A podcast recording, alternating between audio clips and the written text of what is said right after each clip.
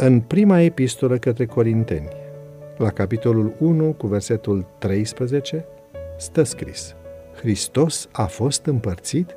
Dacă fratele tău greșește împotriva ta, a spus el, mustră-l și dacă el se pocăiește, iartă-l.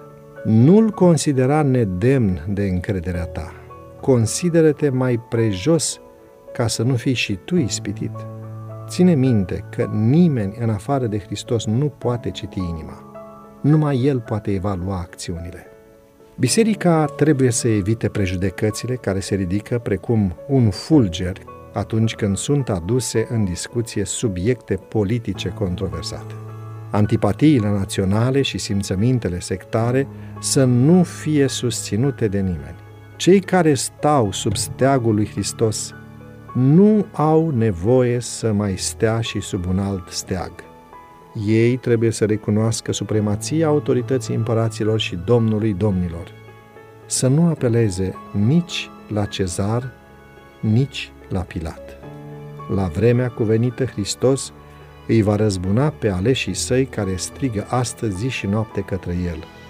Hristos a fost piatra unificatoare, marea piatră din capul unghiului a tuturor timpurilor. Patriarhii, preoția levitică, bisericile creștine, toate îl au ca centru pe Hristos. El trebuie să fie totul în toți. Căci harul lui Dumnezeu, spunea Pavel, care aduce mântuire pentru toți oamenii, a fost arătat și ne învață să o rupem cu păgânitatea și cu poftele lumești și să trăim în veacul de acum cu cumpătare, dreptate și evlavie, așteptând fericita noastră nădejde și arătarea slavei Marelui nostru Dumnezeu și Mântuitor Iisus Hristos.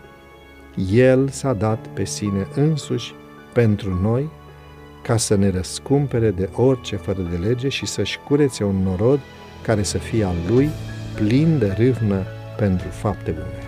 Pavel întreabă, Hristos a fost împărțit? Nu avem noi același conducător spiritual? Când inima mea este copleșită, mă rog, du-mă pe stânca pe care nu pot ajunge, căci este prea înaltă pentru mine. Cât de prețios este sacrificiul său a tot ispășitor, sângele său vărsat pentru noi.